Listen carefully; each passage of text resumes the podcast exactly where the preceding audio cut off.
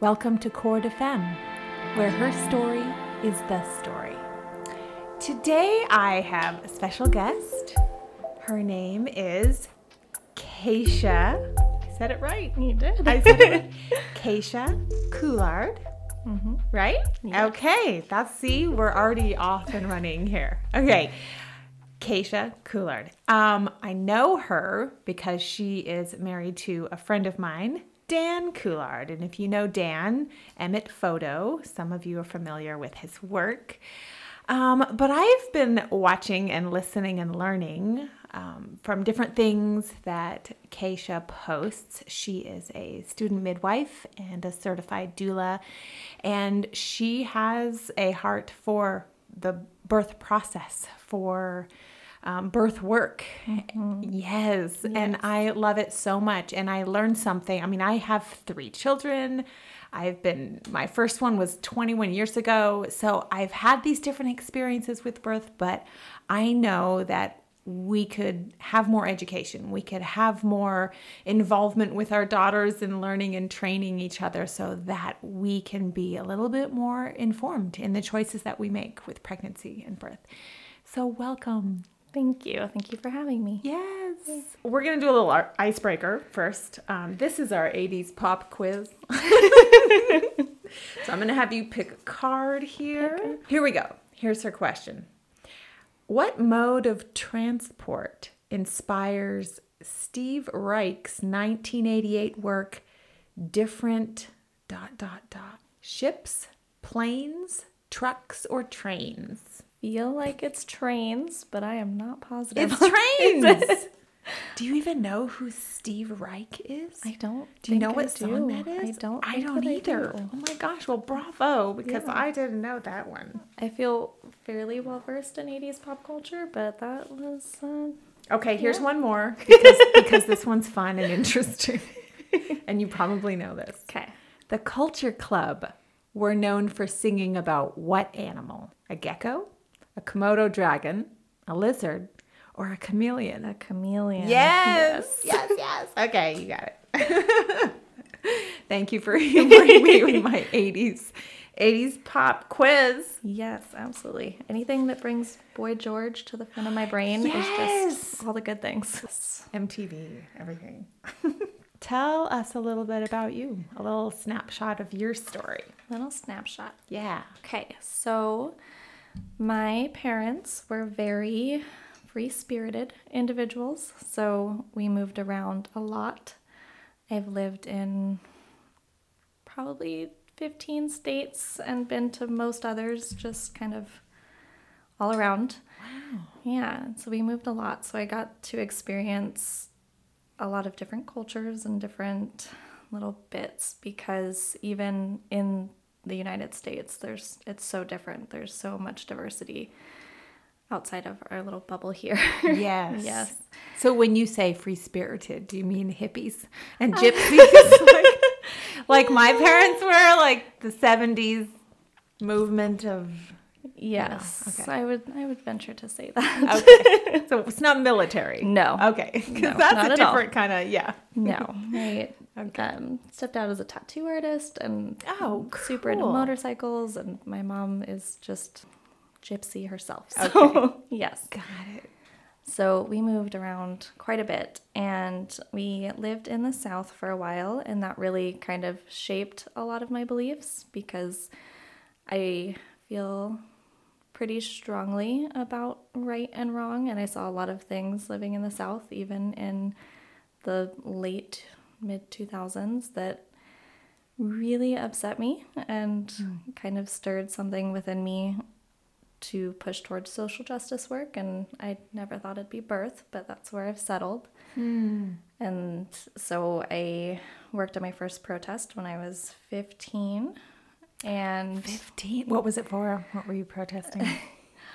we had a very colorful shop teacher at my high school, and he liked to say very inappropriate things to girls.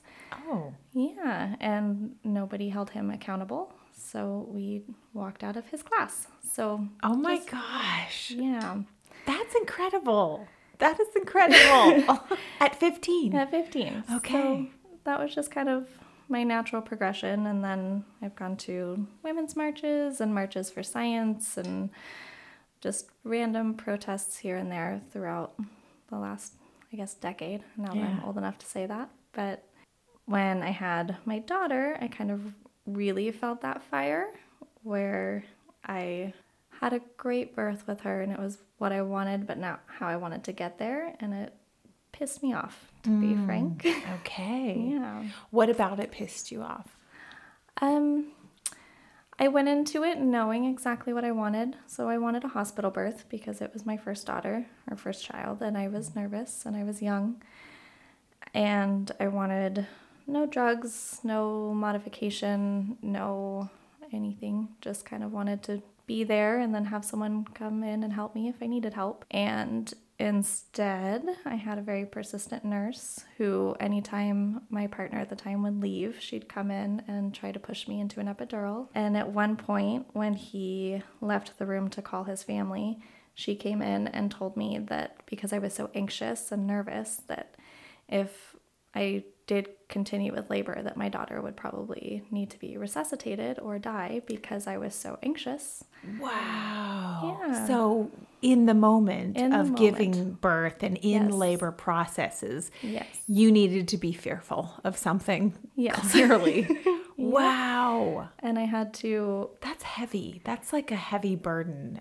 Yeah, it was a lot and it was really frustrating to try to give birth to a child and step into motherhood and have to fight for very what I felt was very basic things. I mm-hmm. came in, I told them my expectations and what I wanted, and it was disregarded and disrespected. Um, I have a history of sexual trauma, and so I had asked for no residents to limit the amount of people that were in the room, and instead, I gave birth fully naked in front of an entire room of men I'd never met before. Oh my god. And oh I'm, my god. Yeah, and I'm really lucky. They didn't ask for consent or just nope. that they was just, just like how it goes. Our birth culture in America, natural birth is pretty rare in the hospital. It's 3%. Mm-hmm. And so what they do is residents who've never seen a natural birth before, they basically come in right as the baby's born because they've never seen one and they might not get to see one in a hospital. So that's the understanding. Like mm-hmm. you are a teaching moment for people. Your yes. your moment of birth, which is extremely private and intimate and intuitive, like that's that's terrifying to me. Like I can't yes. imagine. 2 months postpartum, I attended my first doula training and I didn't attend a birth for about 6 months because I had some really good postpartum depression and had to navigate that path and navigate being a mom and what that would look like with being on call. But mm-hmm. I jumped in as soon as I could and haven't really stopped. That's awesome. I mean, unfortunately, I feel like these experiences that are negative end up turning into something that fuels us in the work yeah. that we do in the future. But you know, so it's like that unfortunate, like, oh, I'm so mad that that happened. But if it didn't, would I be here? Yeah. Doing okay. the work that I'm doing. And mm-hmm. so it's kind of like, yeah. Yes, there are times where I'm like, why do I have to do this? Yeah, why do I have to? Why do I? I say that a lot. Why do I have to care so much? Mm-hmm. Because no one. Some there are some things that no one cares about, and they're yeah. just like, well, whatever. It's whatever, right? But then there's those that little thing, that yeah. little prick that's like, I can't not care. Yeah, I can't. I agree. okay. Yeah. Wow. Okay. So that led you into thinking this is something I want to pursue or mm-hmm.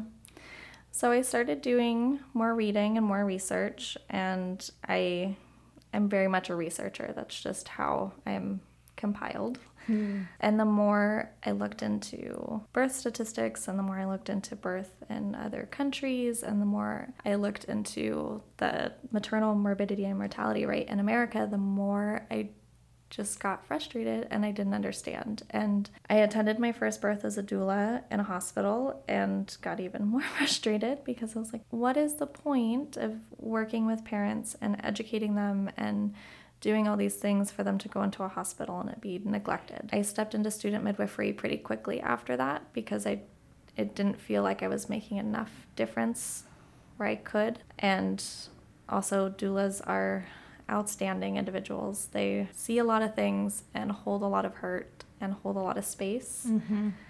And I am not cut from that cloth. I Yeah. sometimes wish I was, but I'm not.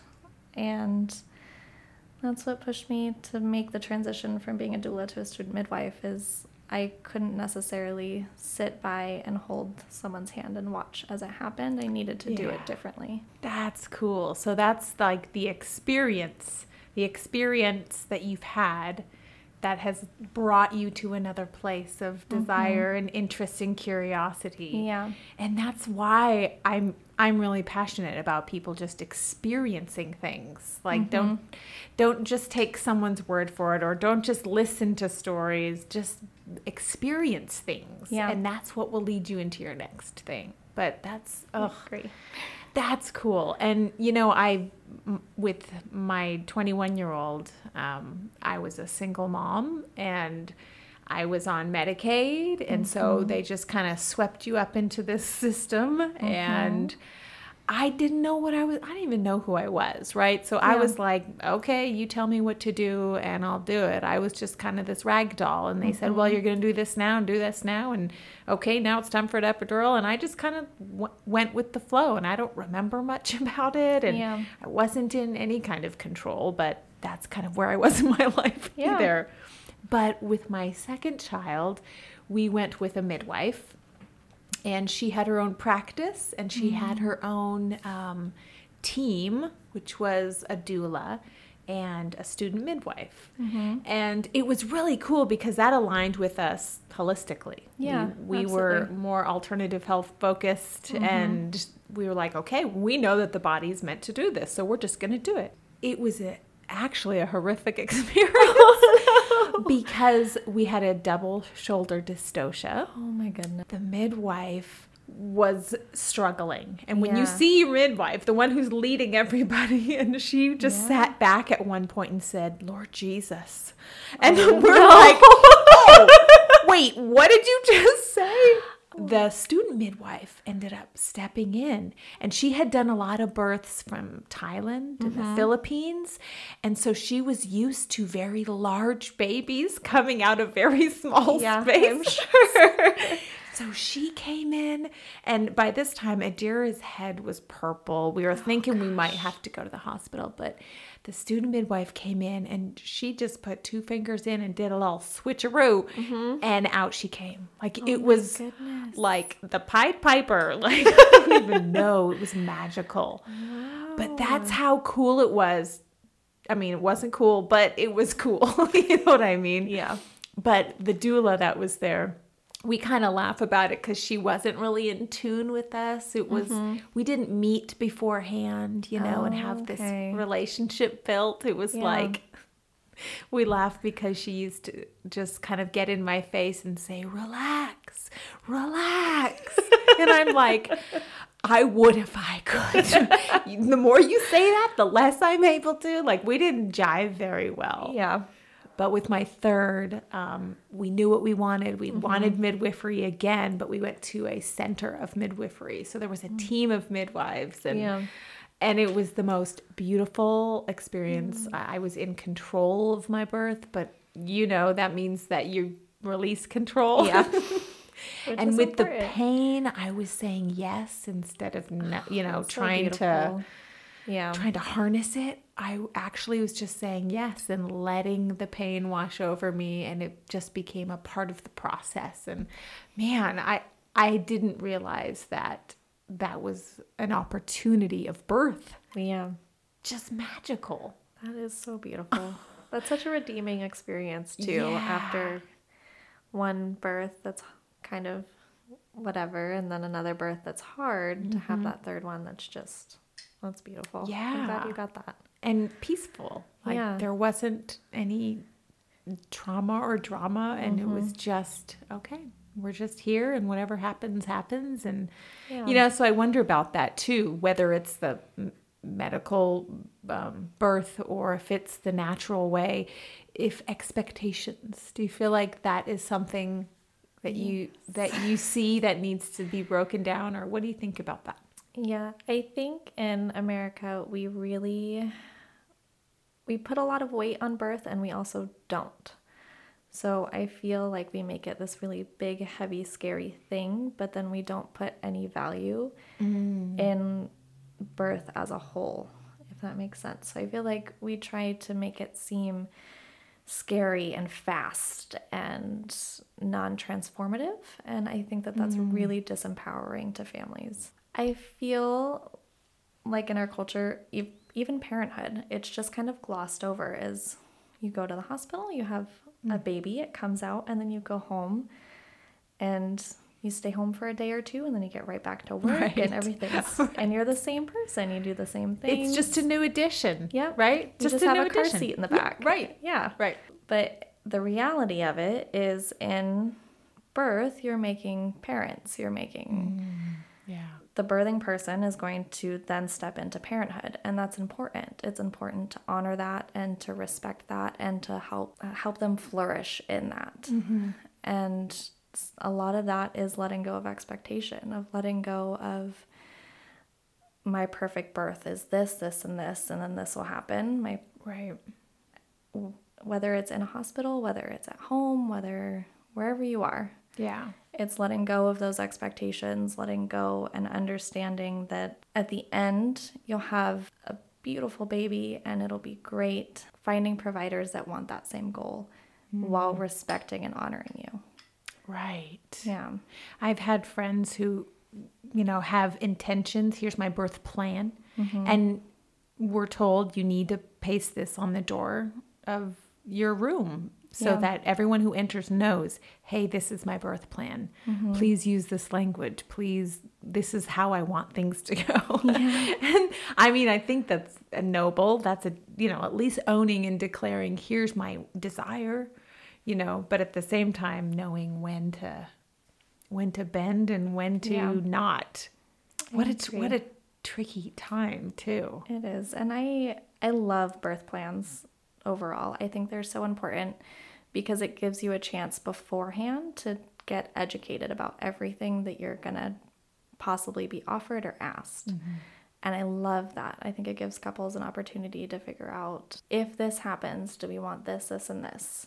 What is an epidural? What is an episiotomy? What is vitamin K? I think that part of it's important, mm-hmm. but I mm-hmm. think the other part that's important is knowing that a birth plan has to be flexible, it has to be moldable and changeable. And the moms that seem to have the best birth experience are the ones that are able to just say, This is what would be awesome, but I am going to just go with the flow and whatever happens, I will be happy. I feel like I was kind of that stereotypical, you know, because Michael and I have two kids together. Mm-hmm. And when we got married, you know, he was a chiropractor and I was getting healthy, yeah. drinking rice milk, tofu for the first time in my life. I went from like Taco Bell to tofu mm-hmm. overnight. And when we got together, it was just like, oh, now I can see how the body works and functions. And he, I mean, he still to this day, he tracks my periods and all of that because I still don't understand it. But our first child together, we were just so aggressively gung ho about natural birth. Mm-hmm. But it was from a place of arrogance, I believe, of yeah. like, well, of course, the body's made for this, so it's just gonna do it, and we're just gonna mm-hmm. do it. And so we set up our whole room and we had music and a ball and all the stuff and a tub and it just didn't go down like that. But what yeah. didn't happen was any type of like training and classes and mm. breathing exercises. It was almost like, well, the body's just going to do what it's going to do and it we call it the exorcism because that's literally like the pain was so intense. I was like scratching myself to death, whatever. But with Soren, our second child, mm-hmm. going through the midwifery center, we actually took a class yeah. on, it was called Birthing from Within. Mm-hmm. And it was all about connecting with your inner strength. Yeah. And really, I think the, the key for that was realizing that it's not just your baby coming forth. It's you and your baby working together with mm-hmm. the midwife like Yes. and with you know spirit or whatever like mm-hmm. that's having that connection that it's life and it's you and it's your baby and it's your team but it's Yeah. all everyone together and that was kind of like okay we're in this together we're, it's not just me alone with this pain that's Yeah. making me rip my hair out like this you know Yeah. so how much do you think are people getting educated is it just kind of a if you know you know if you have an interest you do, do is it being um, encouraged enough I think in some circles it is. I sometimes feel like I'm in a bubble lately because with COVID, I pretty much stay either at work or at home. Yeah. And our birth center requires first time moms or moms who haven't had um, babies in a long time to take a childbirth class that's really in depth and really great. And Jennifer Bookamer is the teacher, and she is a genius and hmm. she's been doing it a long time. Her classes over the last few months have become completely overrun because there's so many people coming out of hospital and there's not really a lot of options. Hmm. It seems like there is, but when it actually comes down to who's holding classes regularly, who's holding classes that people want to attend because they're truly informative, the numbers kind of start to come down a little bit. And Okay. obviously, the classes of the hospital are more so how to be a good patient. So they hmm. have classes regularly, but they're teaching you how to be compliant and easy to mold. and hey this is your room. This is where the anesthesiologist is going to give you your epidural. And right this is it. But to truly get down to the nitty gritty, it takes a few weeks and a few hours, and it's a lot. But I do think it's so crucial and so important because even if you were to have a beautiful out of hospital birth and you had to transfer into the hospital, you still need to know all of that. You still need to know. And you and baby do a ton of work. Mm-hmm. The baby alone has to go through, it's called 13 cardinal movements as they mm-hmm. descend through the birth canal. So that's 13 things your baby is doing as you're trying to push them out. And that's beautiful and that's amazing. Wow. But you're both working so hard yeah that it's helpful to know that ahead of time instead of just going into it and saying, Well, I've got my peanut ball. We're going to be great. right yeah.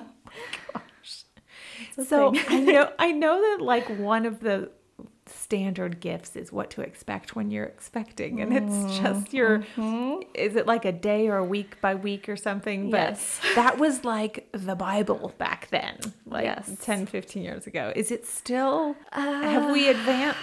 Is there more I feel like it's still a go to for a lot of people because it's been around for so long.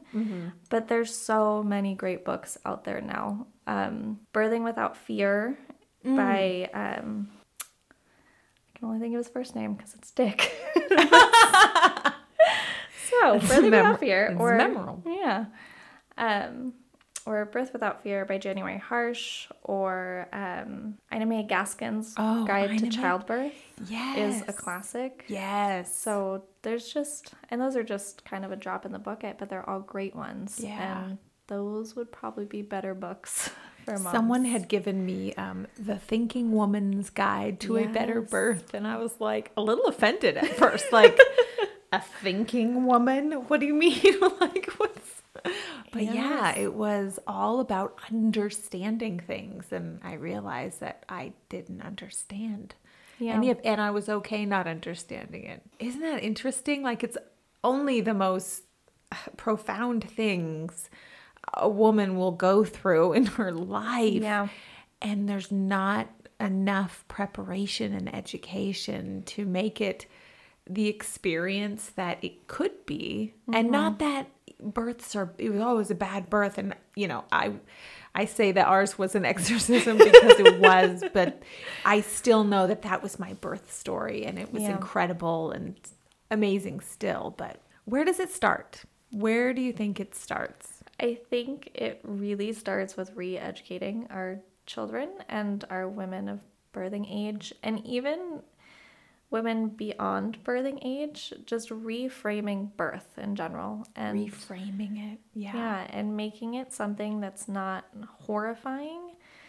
And I feel like a lot of women, because 92 ish percent of births happen in a hospital. So I, mm-hmm. I feel like it's pretty safe to speak from that point. But a lot of them go in not knowing what to do. They make decisions that they don't fully understand the repercussions of, like getting an epidural. So in our county, 73% of women get an epidural, which is great if they want them or if they need them, but I don't think that they're getting informed consent on a lot hmm. of things on what could go wrong. So when their blood pressure goes down and then baby's heart rate goes down and then they end up in a C-section, it becomes this thing of my provider saved my life, my doctor saved my baby's life. But Right. it's really a chain of events that I think needs to be more educated on and more discussed. And so the overall would be reframing the idea of birth. And then the small would be for our teenage girls growing up or younger women, or even if we're getting to the point of pregnancy, just doing as much education as possible. So, reading all the books, and we live in a time where we're so lucky with blogs and podcasts Yeah. and Instagrams, and There's information everywhere. Mm-hmm. you just have to kind of discern what's going to be of value because Yeah. there's And lots. it's not in the schools, right? Correct. This isn't something that our our young daughters are getting in school yeah at all. at all. So mm-hmm. as mothers, it's definitely up to us to really establish that connection. But if mm-hmm. we don't even have, because it wasn't for us either. Yeah, so it's almost like if we really value and take seriously this act of mothering, then we have to prepare ourselves and mm-hmm. learn and educate ourselves so that we have something to offer that's true and real and something that can be theirs. Yeah, I. Also. I feel like we're slowly getting towards that point. Mm-hmm. So, midwives really started attending births again around 1960s, mid to late 60s. It used to only be midwives attending births, and then in the mid 1800s, the OBs kind of came around and started asserting themselves, pushing midwives out. They brought in things like twilight sleep, so they used to knock women completely unconscious and deliver their babies. What? Yeah, and then they slowly moved away from that after That is frightening. yeah, That's after a long time. But the medical field for a long time has really made the woman's body more into a computer. So if you Hmm. input these things, this thing comes out. And that's just women's health in general. Right. And I feel like women overall are overlooked and deal with things that they shouldn't have to deal with because they're not listened to in the medical field. And I think in birth specifically, that's ever present. But I do feel like with COVID has kind of been great to midwives because it's really brought back midwifery, mm. whether it's midwives in hospitals having a huge surge or um, out of hospital, we have so many people calling that we can't take them all. So I feel like it's really doing a wonderful thing bringing back birth. And it's a great opportunity that we have right now to really get in and educate and try to reframe birth because it's more of a revolutionary thing to really get in there and change people's perspective on birth and motherhood and parenthood even yeah, That's kind of the work that then this next generation is mm-hmm. already embarking on is the stopping in the midst of everything that we've McDonaldized and they're saying, wait, what the fuck? What? Wait, what? Why are we doing this? Why did you say that? Why is this this way? And, you mm-hmm. know, it's the emperor's new clothes where the world has just been like traveling down in its glory. And this generation is just like, hold up. Stop. This isn't okay. And I do remember um, maybe about 10 years ago, there was that um, documentary, The the Business of Being Born. Yeah, or The Ricky Business Lake. of Ricky Yeah. Lake. Yes, that was a huge eye opener of, oh my gosh, you really are just in a system. Someone's ticking your box. Like Yeah. that's it was maddening, but also like, okay, I see how that's gone unchecked too. And, Hmm. You know, Unfortunately, not much has really changed. It's Hmm. still the C section rate in America has been 30% for the Yeah. last, and in some places it's even higher. In Kootenai County, our rates are about 16%, which is pretty great considering, but it's still kind of the same. And I'm hoping that the more this next generation, they're so socially driven um, I think that that is huge because one person they know has a birth that's empowering and they put it on social media and then a hundred people see it. right. And I think that that's really changing a lot, a lot faster than a documentary that a few people saw. So, can you share something meaningful, whether it was something funny or bizarre or what what kind of experiences have you had that have really helped shape and drive your interest? I've gotten really lucky over the last two years and I've gotten to attend a significant amount of births. Mm-hmm. So I'm I've attended over a hundred as a birth worker in the last two years. A hundred. It's been very busy. A hundred in two years. Oh. That's and most of almost one a week. year. That's almost one a week. Yeah, and most of them were last year. I went to 68 but 68 births last year. Oh my gosh. That's wild. It was a lot. So I've seen not everything at all, not even close, but I've seen a lot. But I have gotten a lot of chances to work with families families with loss. And that's mm. been a really eye opening thing because it's not something that I've necessarily dealt with myself, but I've seen with my mother and my grandmother and my friends to truly walk the walk of a midwife is to walk all the parts of hmm. reproduction. Yeah. So that sometimes means losses, that means miscarriages, that means mothers going through with pregnancies knowing that their baby isn't going to be compatible with life, seeing how that plays out. And I think the most magnificent things I've seen are probably moms who have babies after loss because hmm. they are so strong to just keep going and keep fighting and moving forward with that. I got to go to a birth with a mom who had a loss at 34 weeks. Yeah, I mean, that's technically in the zone that you could mm-hmm. safely give Yeah. birth. and walking through her pregnancy with her with just her constant fear that it was going to happen again because her baby had passed and then she had mm. to go through labor and delivery and then being able to hold her hand as she had her baby and just the glory of that. And it wasn't a hospital and everyone in the room cried. The ah. nurses the doctor and it was just so beautiful and it was such a great reminder mm-hmm. that because like i said i get stuck in a bubble of out of hospital births so births in homes and freestanding birth center where i forget sometimes that birth can be beautiful and empowering in a hospital and women are strong no matter where they are Right, right. and it was a beautiful birth. I'm still so grateful I got to be there. And I've also seen some good amount of bizarre things because the human body is miraculous. Totally is. okay, now you have to Okay. share something. You have to. Um, so there's a placenta, Yeah. yes, with the baby, and that is what feeds baby. And it sits in mom's uterus and hangs out in there, and it comes out after baby, which some women don't realize. I realize. Yeah. And it's like, wait, again? Wait, what? more pushing after the pushing. Yeah. Um, and recently I got to see one that had a cyst in it. And we didn't know, and it wasn't caught by ultrasound, and it was benign, and everything was fine. But it looked kind of like a kumquat almost. Oh Just stuck on the placenta.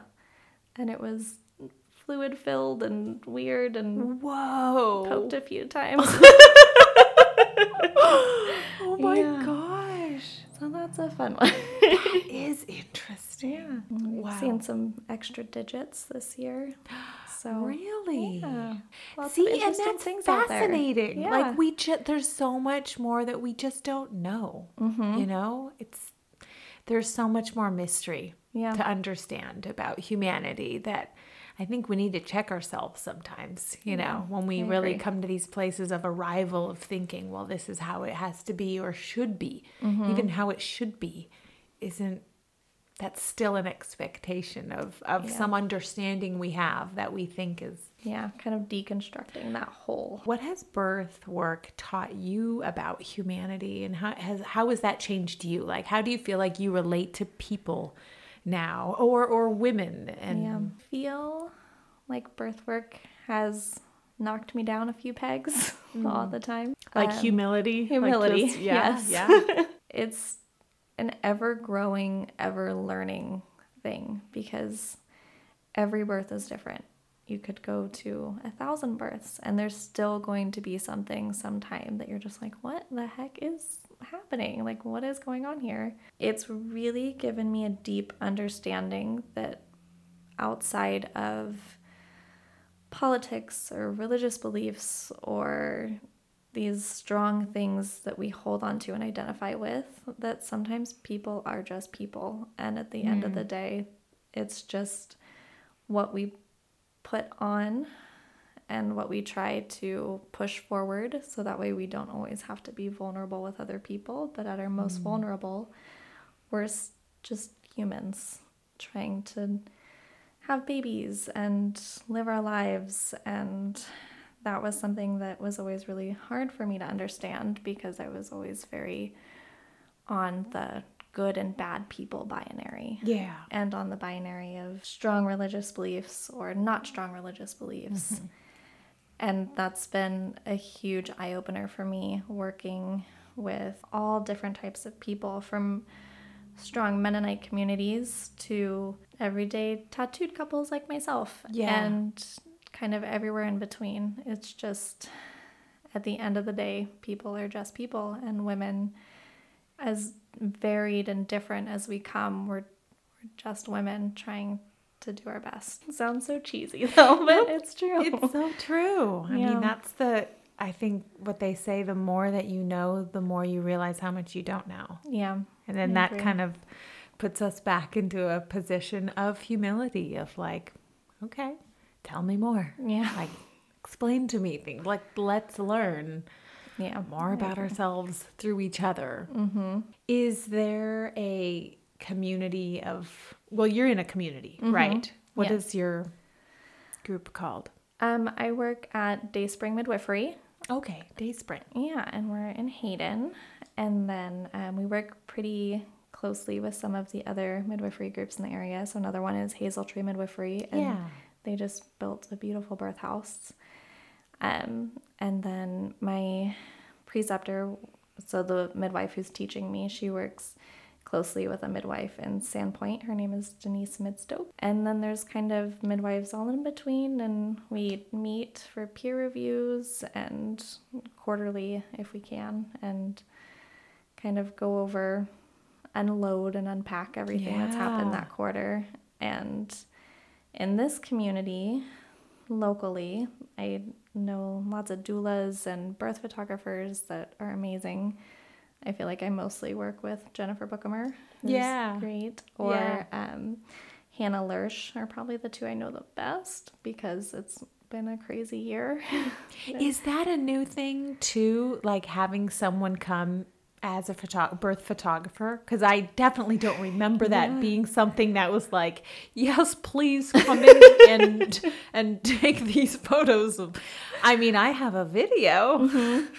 That somebody took, and I can't stand to watch it because it's it's a little bit it's a little bit rattling. Um, but I never even considered that back then of having someone professionally capture moments. I feel like it's definitely growing because a lot of people have their birth video that's on a VHS somewhere Yeah. or tucked away. I know my mom has it. Yeah.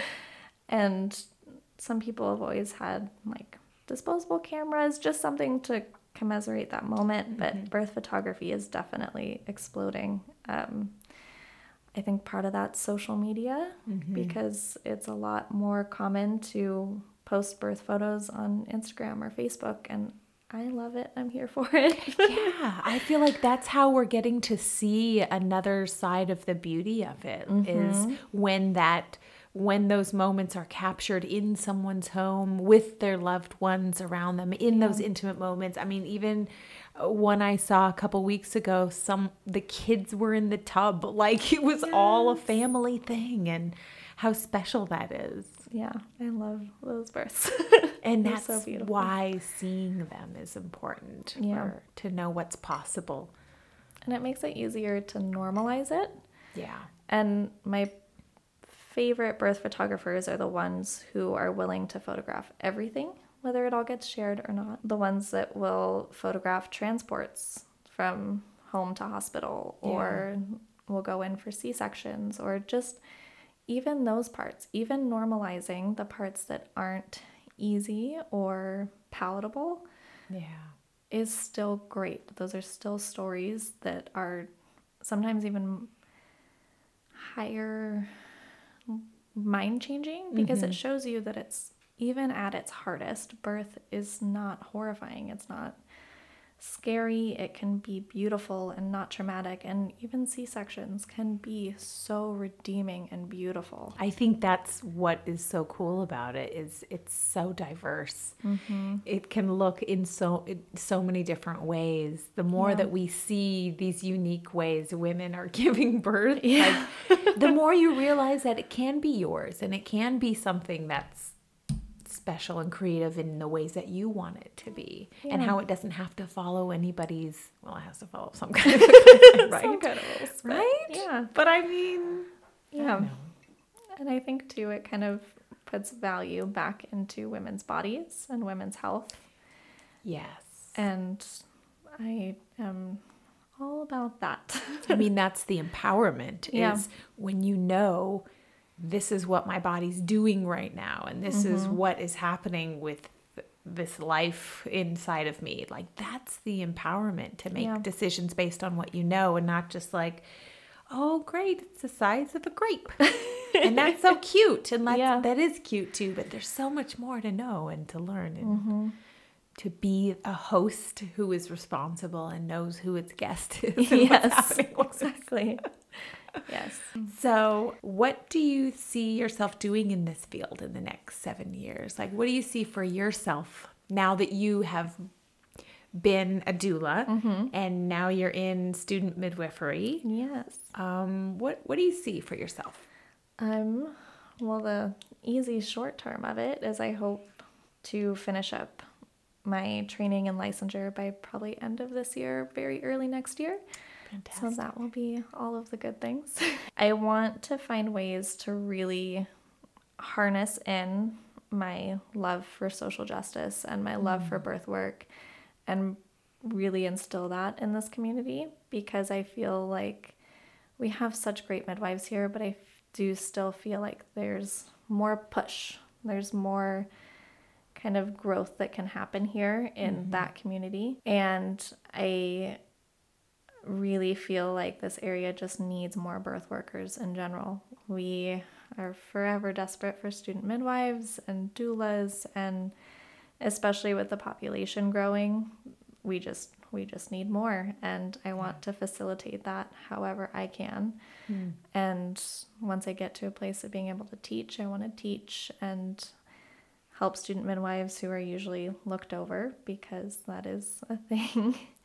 I got very lucky with my preceptorship, but I may have also covered my tattoos for the first three weeks. Sure, sure. And- so, is that kind of like an apprenticeship then that you have to train with one person, or is it with several different people? um, you would train, so you can train with one person, but you need skill sign off from two. So if you are just training under one midwife, you would go find another midwife to just train, sign off on some of your skills. Okay. Um, I started off studying with an independent midwife, and now I was with three midwives, and now it's two, but it's going to become three again. but just the more people you can study under, the better because everybody knows different things. Right. So, So, you get to see, okay, these are some qualities that I definitely want to incorporate into the way that I do my Mm-hmm. work.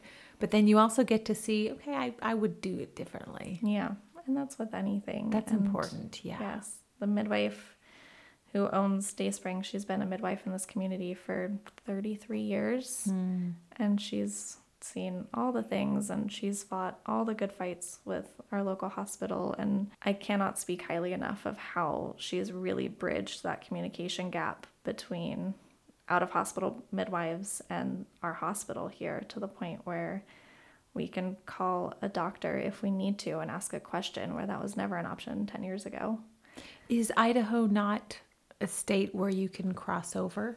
Like where No. midwives are welcome in the birth room? Like, CNMs can be in the hospital. They have the ability to be in the hospital. okay.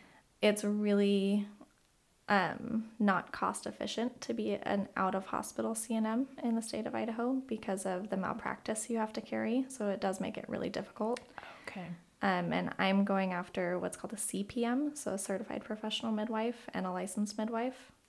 It's a little bit different training. It's all out of hospital training. And there used to be a lot of combative behavior between doctors and midwives, and it's really gotten better. And I think that it's from the work of the midwives before me because they really took a lot of crap and really swallowed a lot of crow to be able to be at the point now where I get to come in and I can expect to go be a doula with my client in the hospital and be hmm. respected and not be treated like crap and Right. my client gets good care and I'm just eternally grateful for them. Because that's the goal. I mean, it, mm-hmm.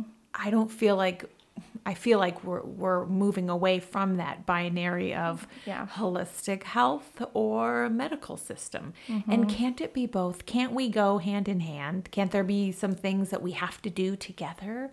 So why why can't we just find the most blendable fusions, Modality, you know, that respect each other's humanity mm-hmm. and also respect what the the patient and the person who it's their life like Yeah.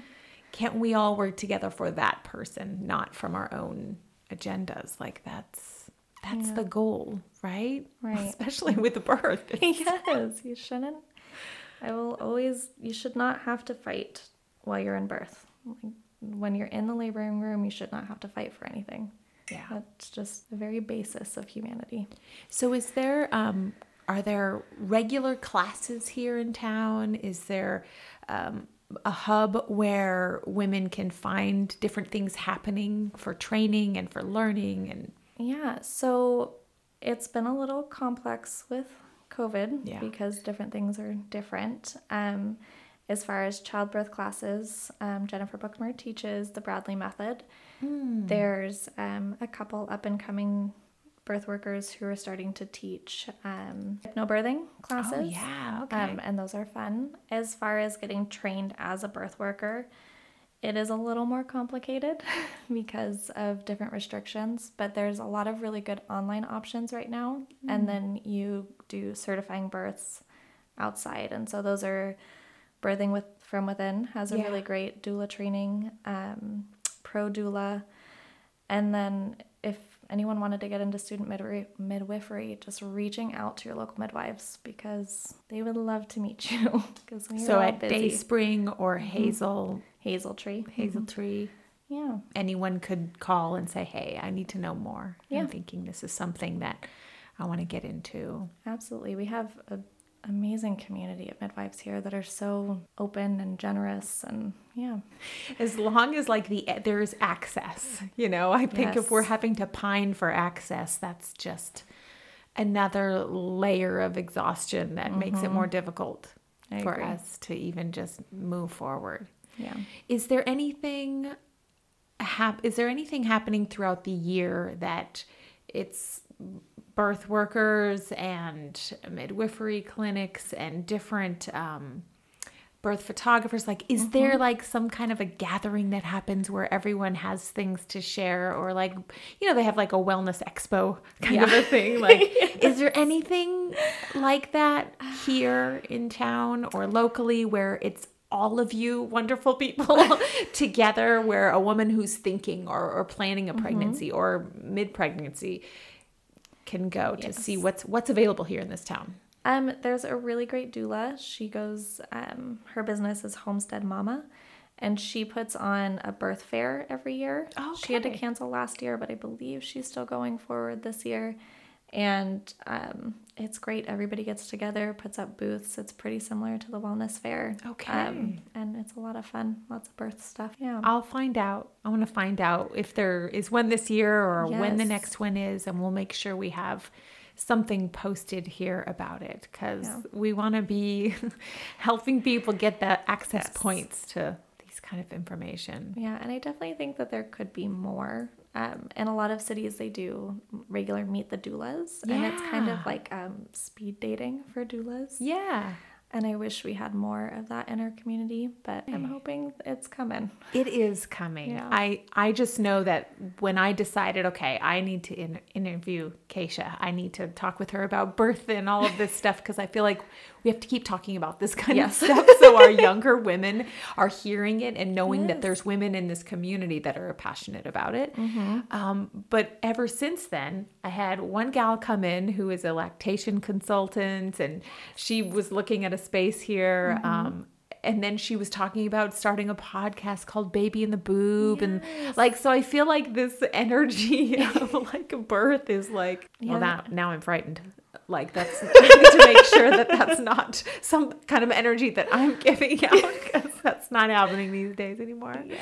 But I love that that is something that it's still it's still happening. It's Yeah. it's coming to the surface. I feel like we need to have some kind of a rally about that and talk about it. And I agree. yeah, Yeah. cool. Thank you for joining me. This Thank you is for so having me. great. I mean, just getting to know you even more here and talking about birth, which is incredible, and and for sharing with everyone. Like we have to just keep talking about this. You too. Thank you for giving me a soapbox to Yeah. go on about birth because I could go on for days. Yay! Do you um, open yourself up to any invitations for talking about the work that you do, Yeah, or, or trainings, or little? Yeah, I am always up for any up and coming birth workers to ask questions and how to get in, or even um, I think it's really important as a birth worker to be a resource center as a human. For sure. And that's a passion of mine is to just know where to steer people if I can. Yes. So. so how can people contact you? Um, the easiest way is probably Instagram because I feel like that's really the only social platform I use. yes. and so my Instagram as is as told by Keisha. So yeah. Okay. I'll make sure that's in our little description box of this episode for Thank people to find you. And I'm just so thankful. I'm thankful that you do the work you do, that we have this here in this town, in this day and age. Like it's still going strong. And And thank you for building this amazing space. It's so beautiful because we need places for women to excel and feel confident, and that's beautiful. So thank you. Absolutely. So we're going to keep talking about having an evening of dialogue about all things birth. And yeah, Yeah. we'll have to keep this conversation going. Okay. Thanks, Perfect. Keisha. Thank you.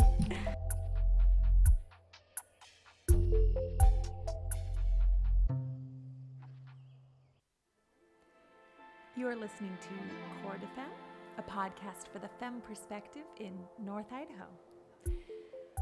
This is Melinda. How are you? I just wanted to say what immense gratitude I hold for Keisha and the work that she's doing for birthing mamas, for our community, for women. It's a treasure to gain insight into this meaningful and important work from women whose lives are so invested into helping, serving, and assisting women in reproduction. I know that every time I meet and talk with a doula, a midwife, lactation consultant, anyone who shares in the great work of birth, it is an honor. And it reminds me of how valuable we are to one another. If you want to reach out to Keisha, her information is listed in the description. And if you have a friend, a partner, or a loved one who is a birth worker, buy them a beer or a martini. Be someone they can find respite in because they carry a lot and they also carry infinite wisdom. And sometimes that is exhausting. So love on them just a little bit more. Thank you so much for listening. Femmes, friends of Femmes, until next time, this is Melinda with Core de Femme, where we are just going to keep talking about it. Bye bye.